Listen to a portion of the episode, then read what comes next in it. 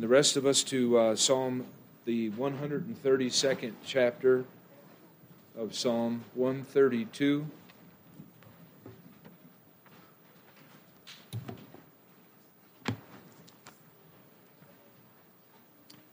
Psalm 132 as the young people are going. Appreciate them going to class and learning. Okay, take those opportunities, parents, real seriously about finishing those books. There's something about memorizing the Bible when you're young. Talk about it today a little bit, but I learned most of the Bible that I know probably before I was in sixth grade. So make sure that uh, your kids are busy and working and taking it seriously. Psalm 132 then, Lord, remember David and all his afflictions, how he sware unto the Lord and vowed unto the mighty God of Jacob, Surely I will not come into the tabernacle of my house nor go up into my bed. I will not give sleep to mine eyes, nor or slumber to mine eyelids, until I find out a place for the Lord, and habitation for the mighty God of Jacob. Lo, we heard it at Ephratah. We found it in the fields of the woods. We will go into his tabernacles. We will worship at his footstool. Arise, O Lord, into thy rest, thou in the ark of thy strength. Let thy priests be clothed with righteousness, and let thy saints shout for joy. For thy servant David's sake, turn not away the face of thine anointed. Now, notice what, if we go, just look back in verse number two, how he sware unto the Lord. Okay? I know we're just reading the text, but notice that David swears or vows a vow, and it's reciprocated in verse number 10, 11. The Lord has sworn in verse 11, in truth unto David, he will not turn from it. Of the fruit of thy body will I set upon thy throne. If thy children will keep my covenant and my testimony that I shall teach them, their children shall also sit upon thy throne forevermore. For the Lord hath chosen Zion, he hath desired it for his habitation. This is my rest forever. Here will I dwell, for I have desired it. I will abundantly bless her provision, I will satisfy her poor with bread, I will also clothe her priests with salvation, and her saints uh, shall shout aloud for joy. There will I make the horn of David to bud.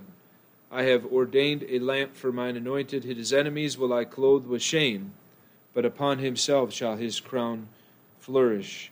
Now, next um, Thursday, Elijah is going to bring our message for us while I'm out of town preaching. And then the following Thursday, Brother Jacob Christian will be here. So it'll be a little while before I get back to the study here in the book of Psalms, and I don't yet know if the latter portion of this psalm will uh, uh, arrest our attention for another week. We are going to look at the beginning of this and focus our attention eventually from verses 1 through 10. And specifically in verse number 6, lo, we heard of it at Ephratah, we found it in the fields of the wood. we will go into his tabernacle, we will worship at his footstool. Tonight we want to talk about seeking after Christ. Seeking after Christ. Let's have a word of prayer. Heavenly Father, we pray for the anointing of your Holy Spirit in a way that is evident simply by the work that we do in our own hearts, that you do in our own hearts. Please bless this time. And Lord, I need your help in Jesus' name. Amen. So David became king, and at that time, um, the Ark of the Covenant of the Lord had long been forgotten. If you remember from 1 Samuel chapter 4, it had been taken by, from the children of Israel by the Philistines. And you know the story that they had a plague come on them, and then they put it in a, a, a cart pulled by a, a, cow, and it goes out there, brings it back to the edge. And But then what happened there at Bethshemesh probably kept maybe made them afraid when many of them looked into the ark and they were judged by God. David is longing, though. He said, Enough's enough. The worship of God has gone on for generations now. Generations. All the life of Samuel, all the life of King Saul. And now he comes into this reigning of opportunity and he says, Hey, I'm the civil leader now. I can do something about this. Why should I have a home? David knew what it was like to not have a home, didn't he? knew what it was like to hide and to run from King Saul and his army. In the first uh, few Psalms, it says, I've been chased by 10,000 uh, soldiers, all these people trying to kill him. And he said, Why should I then come into my house, into my tabernacle, go up and sleep in my comfortable bed, and the ark of God is not where it ought to be? Interesting. David's heart was so full of zeal for God that he desired that every part of the worship that the Lord had established in that time would be 100% correct. I wonder if we could catch a little vision of that zeal. That's the whole message tonight. That we would see a zeal that every part of the worship that God has for us today would be 100% correct in my life. We don't go down to a temple anymore. The uh, Bible says in 1 Corinthians that the body, we are the temple of the living God. Instead, at the time that the ark was used, it was established that they would have it in the tabernacle, then later the temple. It was after you walked into the Holy of Holies, the structure that was the only structure on the Temple Mount, the tabernacle court. And the first part, the first room, was this holy place, and there was a veil between that and the Holy of Holies, where the Ark of the Lord or the Ark of the Covenant would stand. And uh, David said, it's, it's enough that we've been doing things without the presence of the ark. And David says, Hey, you know what I'm going to do? I'm going to go find the ark. He says in verse number four, Look, I will not give sleep to mine eyes or slumber to my eyelids until I find out a place for the Lord. And the reason he says that that way is because for their worship system, the ark represented the presence of God. The presence of God. It is uh, for us to, to find his job to find the ark and to go to that holy place and set up that temple building and to put the ark where it belonged. Now I'm going to have the first point tonight describing the ark. It's, it could almost be like it's a, a long introduction to the few points to follow. It'll be longer by far than the other few points that I have tonight. But describing the ark, the ark, I think you understand, is the center focus of the ceremonial law of its time. Uh, when you walked in that courtyard, the first thing you ran into was the brazen altar, and for us that represents the cross. Anytime there's brass in the Old Testament dealt with judgment, or the New Testament, Revelation chapter 1, we're going to get to before the end of this month. He said his eyes were as fire and his feet as brass. That's because he's about to, in judgment, tread out the winepress of the wrath of God in the book of Revelation. And the brass brazen altar was because there, Jesus, instead of me suffering for my sins, a lamb or a bullock, or in some cases even a meal offering, was offered on this altar so that the judgment that I deserved was put on another. And every sacrifice there represented Jesus taking my place and yours. An amazing thing that when you study this, to say that the Old Testament does not prepare us for Christ is an ignorance of what the Old Testament pictures. A little bit yonder over here in the courtyard was a little place to wash. It was, it was called the brazen laver.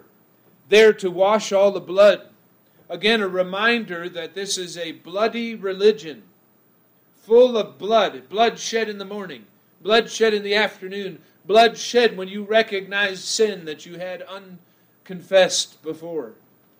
Personal sins that were brought with a lamb to be killed and its blood spilled out. This was a bloody place.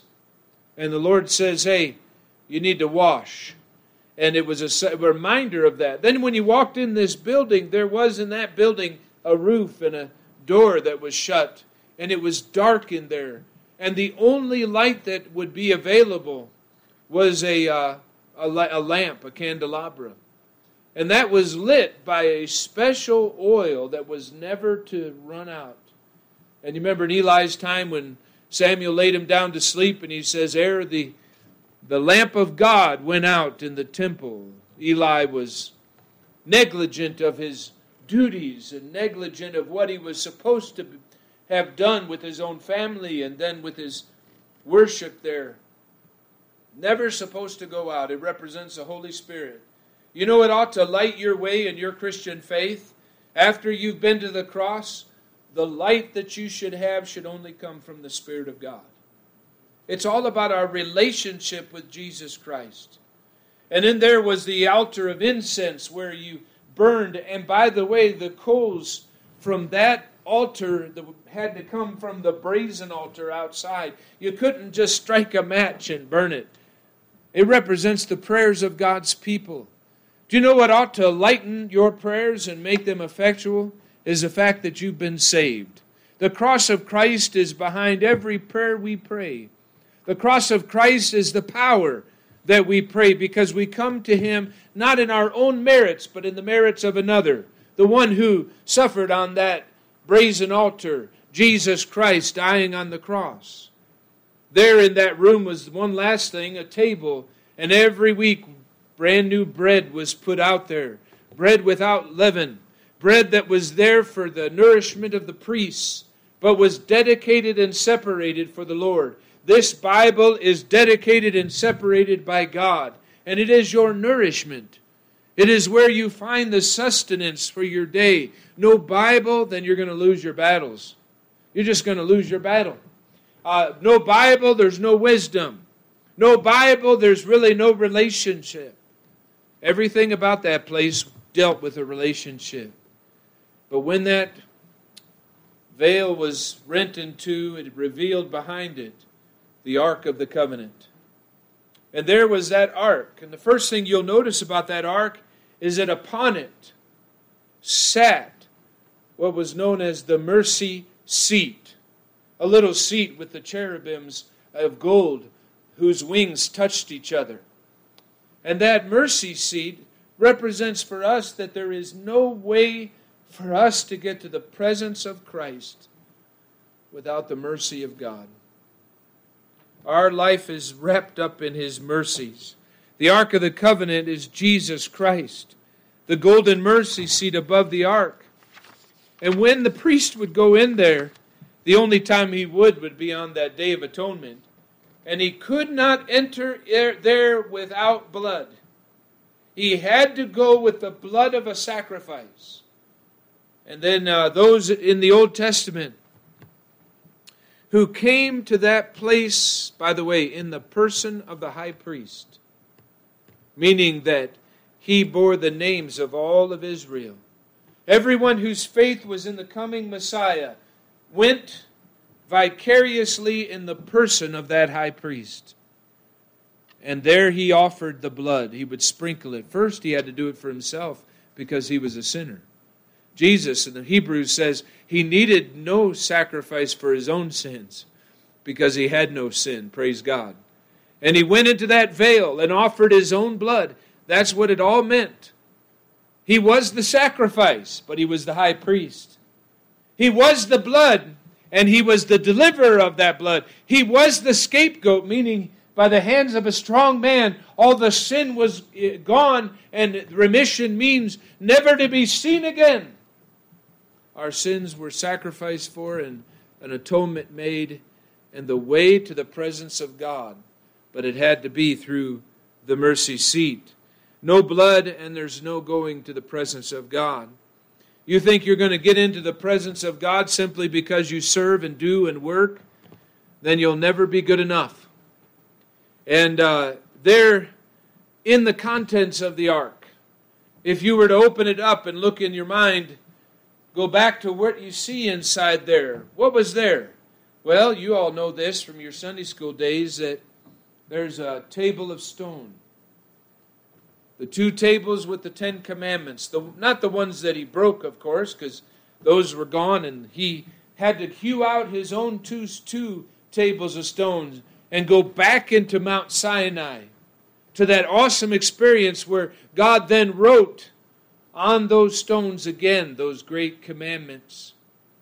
You see, the mercy seat does never overlook the demands of the law.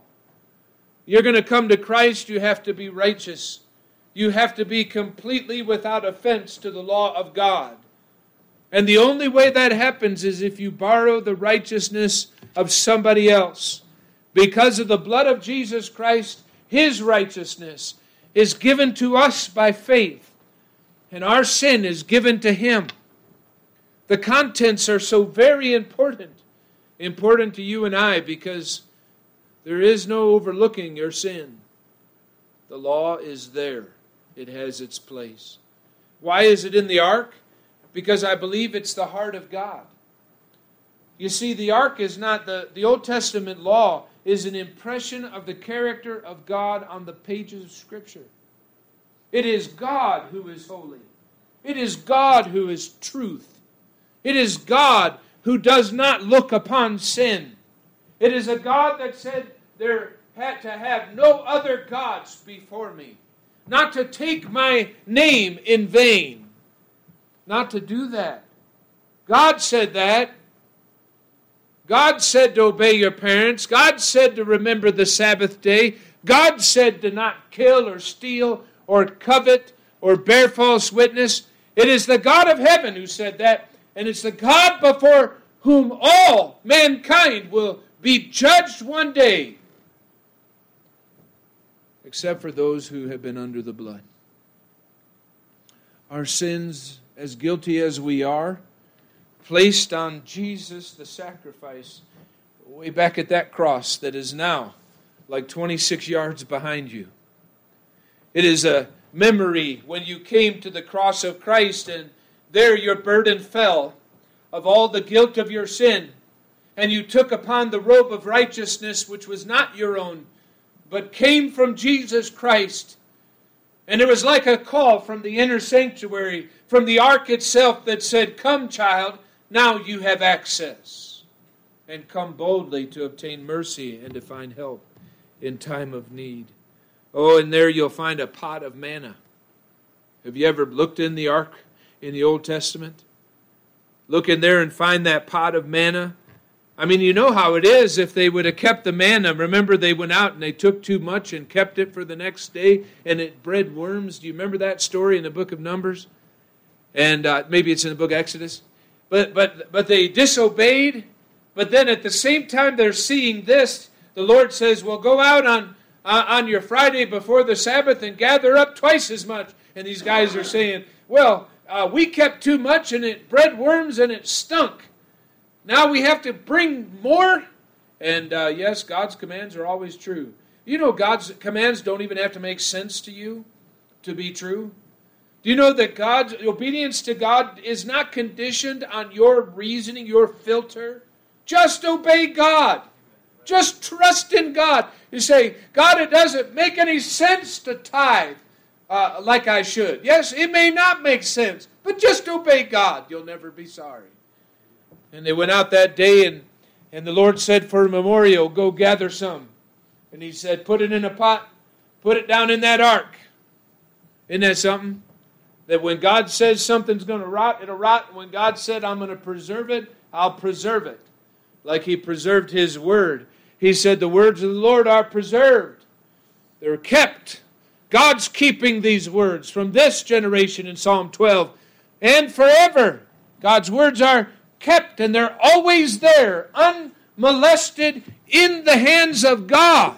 Man, they say, you know, that LDS church that man has tampered with the Bible. Well, certain men have, but God made a promise. His word is always going to be pure, it'll always be available.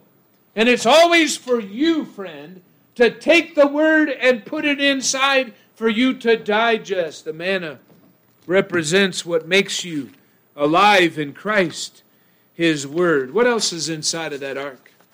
One more thing. I read today that in Deuteronomy they put a, put a copy of the book of Deuteronomy in there, but I'll tell you that uh, there's also a rod in there that budded, isn't there? They put uh, Aaron's rod inside in response to the challenges against Moses' leadership under that uh, story in Numbers 17. How his authority within the congregation of Israel was being challenged.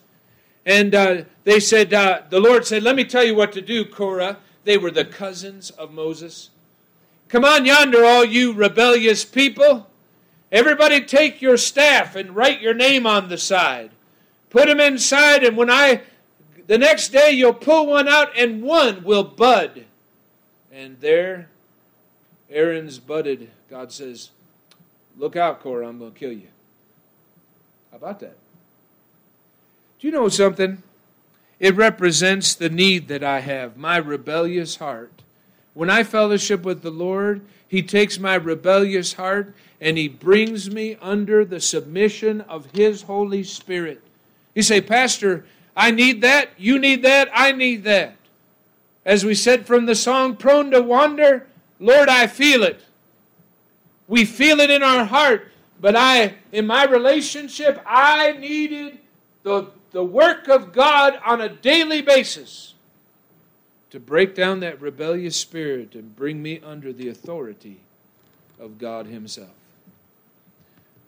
These things are all represented, every part, even down to the structure of the tabernacle itself, all represented something concerning the ministry of Jesus Christ and your relationship with God.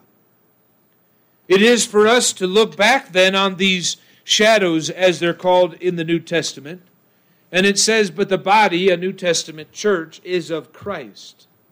So those were shadows, but we have something better. What do we have? We have Jesus. We have a finish. We don't have to bring a lamb to the altar. Jesus is forever a completed sacrifice we have salvation in our hearts. But that fellowship that was made possible by the Old Testament sacrificial system, faith in the coming Messiah, is exactly the purpose of your salvation. I know it seems like salvation's purpose is so that you don't have to die and go to hell. And the Lord tells us to preach, like I did Sunday about hell and that somebody ought to fear going to hell and want to come back to the Savior for that eternal salvation. But I hope, friends, as Christians on a Thursday night midweek service, you've come to the place that you know that you're saved, you're secure, that robe of righteousness came upon your heart, and you realize that God's plan for every Christian is a very deep, abiding fellowship with Jesus Christ. And David understood that, maybe from his youth out there in the among the sheep and writing some of the psalms and learning how to play his harp and maybe later on as he was inspired by the Holy Spirit of God in writing most of what we have in front of us in this great work, the book of Psalms. David said, I know what it's like to fellowship with God. I know what it's like. And he said, It's more important than anything else in my life. So we come from our point about describing the ark. And secondly, we come to the desire for the ark. And we see it in verse number one Lord, remember David and all his afflictions. Now, I didn't look up this word, but I'm told by a commentator that that word afflictions is synonymous with the word anxiety. and we thought we invented that. You know, the anxiousness, sleepless nights because of problems, or un- the unknown, saying, I don't know what's going to happen the next day. We thought we were the inventors of that kind of thing. But David says, Lord, remember, I've got lots of problems. I've got lots of anxiety and I've got lots of affliction. Look upon me in my afflictions. In fact, as I see David uh, as he approaches the throne, having quite a bit of anxiety to deal with. As a pastor, I get to hear it sometimes, and I'm glad to. If you need to, if, if it makes you feel better and we can pray together about the things for which you are anxious, you come and see me. We'll drink some coffee, have a piece of pie. I'll break my diet sometimes. And uh, we'll talk about these things and pray with you about them. But the best place to take them is to the Lord. This, this young man on that one day down at the house back when nothing was a problem. You remember when you were a teenager and everything was easy? I mean, it was just easy, right? You, when you look back at it, kind, you say, life was never so simple as when all I was upset about was my turn to do dishes. life was different back then. And uh, you know something? David said, uh, It was that day when all of my brothers, I came in late to the house and I didn't know they were having a religious meeting. And there the prophet had the horn of oil and he looked on all of my brothers and then he looked down at me and he said, There's the one. And then he dumped oil on my head, said, I'm going to be the king. But Saul was still reigning and Saul was starting to act really, really un, uh, unreasonably. It wasn't going well. Under Saul, much of the country was taken over by the Philistines. Under Saul, they had not retrieved the Ark of the Covenant. Under Saul, there really was no telling whether your king was going to go down and uh, go to church or go down and see a witch at Endor. Things were not right. Things are not right. They had the Biden administration in Israel at the time. Right? Just don't know what's going to happen. Right? But God is watching. And here is David called upon. He after, he's called upon. Go play your harp for the king. Can you imagine the anxiety he had? But God said I was. Could you imagine hearing him say, But Pastor, I got to talk to you. God said I was going to be the king, and I don't know what's happened. And then you find him over hiding and running. What's that you got in your hand, David? I'm sorry. I shouldn't have done it, but it's a piece of the clothing of Saul. I had an opportunity. Abner told me, uh, who was Joab told me I should kill him. But I said no, but I'm so sorry I took this little piece. David, anxious? Probably in a way that you and I have never seen. Have you ever come to the point in your life where you thought, this isn't going to work, it's not going to go on, I'm failing? And if you have, you're just like David. So, what did David do? Well, I, he probably went down down to the worst part of the desert, you know, and he probably found himself a place like Hagar and sat down and said, I'm just going to sit here till I die. That's not what we find. David comes to the place where he says, I know what is important to me. I'm not going to give rest to my eyes.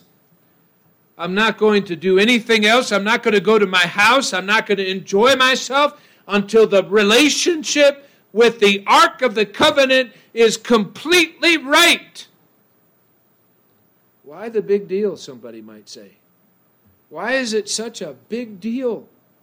David, you got so many things to worry about. I mean, you got you got problems. I mean, they got armies coming together uh, uh up there, and uh, no, in uh, in all the surrounding countries. Don't you know you have problems? Come on, Quit fooling around with this ark thing. You tried it once, and remember, they, they put their hand on the ark and died. Yeah, we did it the wrong way. But I'm not going to sleep till we get it right. I'm going to find out all the, all the business of my national kingdom that's now multiplying in its difficulties and look at all the problems that Saul created and, and the devastation financially, and the enemies have taken control of some of our people. But before I take care of any of that, I've got to find the ark of God. Boy, we have our priorities mixed up, don't we?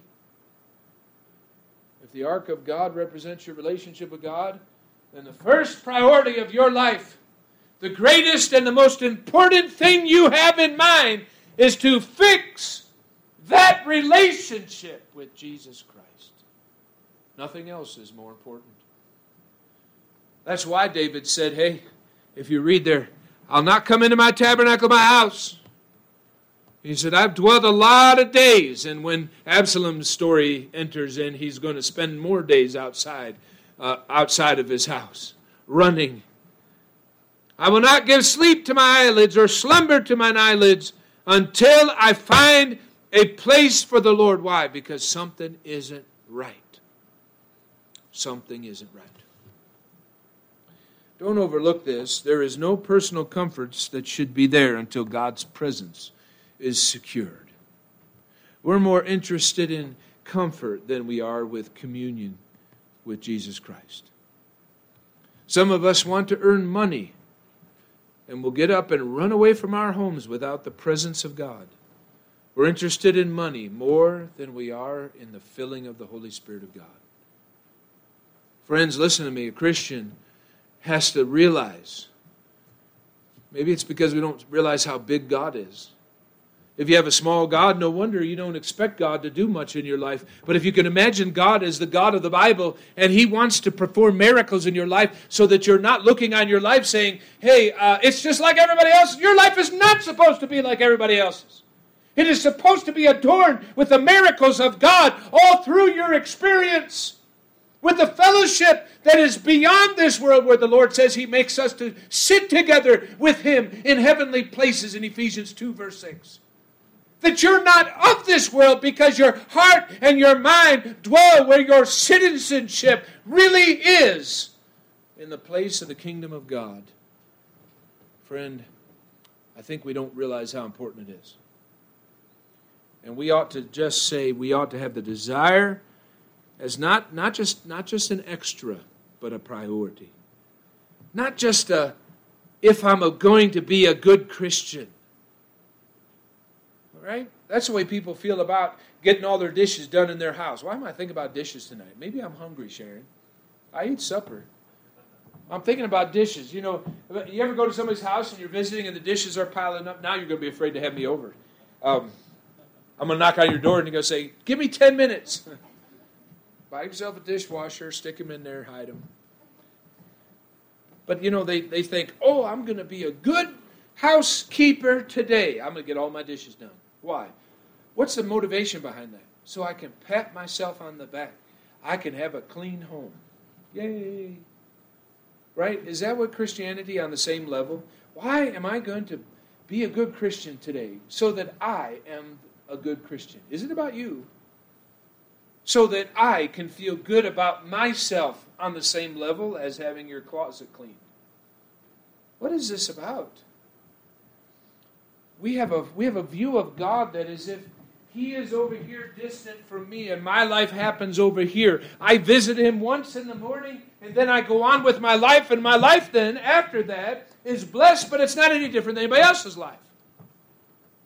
You can compare me to anybody else who works in the same factory or the same position that I have. Why? Because you've lived your life in practice. I'm not talking about in theory, in practice with the presence of God only an extra and not a priority in your life. And until we come to understand that He wants to fill you, that the entire temple of God is our body, and He said, I have indwelt you, the Shekinah glory of God showing up on the temple, right upon that very mercy seat. The shining of God that is there in the Old Testament it showed up in so many occurrences. And friend, God says, I want that within your heart. But I can't. You've crowded me out with things. You can't because you've crowded me out with your schedule. You're enjoying the comforts of this world, and yet the ark of God is dwelling somewhere yonder, and things are not right, and you're content to leave it that way. There's something about this passage. David says, I have a desire. Third point today the directing. So we have the description, the desire, the directing to the ark. Look at verse number six. Just briefly, I want to get on with a couple other things. Lo, we heard of it in Ephratah. We found it in the fields of the wood. Wherever you have left the walk with God, you go and find it. You know what Ephratah is? Well, Bethlehem is in that area called Ephratah. Think about this for a moment. Just dwell for a moment. I don't want to take a lot of time on this. Bethlehem is in that, remember in Micah chapter 5? But thou, Bethlehem Ephratah, though thou be little among the thousands of Judah. He said, When I was a little kid, I heard about this. Hmm. I remember I heard about the Lord from the time I was little. My mom used to sing me lullabies about the verses of the Lord. She'd read me scriptures. My dad would do that. God's name is mingled in my earliest memories. I heard of it in Ephratah. Where is God's presence in your life? Where was the last time you remember that you knew you were filled with the Spirit of God and you were right with God? God says, I, if you have to go back to Ephratah, go all the way back. And anything more important than you know your relationship with Jesus is right. Isn't that interesting? The direction. If you have not had a Savior, if you're here and you're not saved, run to Jesus. You know, here it didn't say run to a church, it said run to Jesus.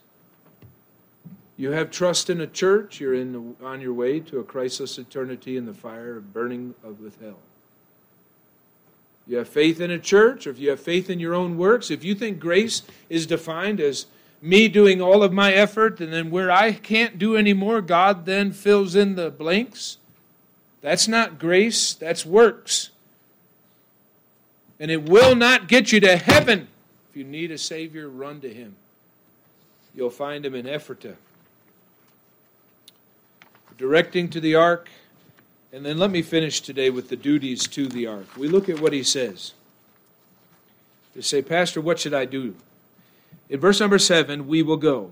So there is a duty to approach the ark. Wherever you left the presence of God, get back there. Make it a priority. Run to Him.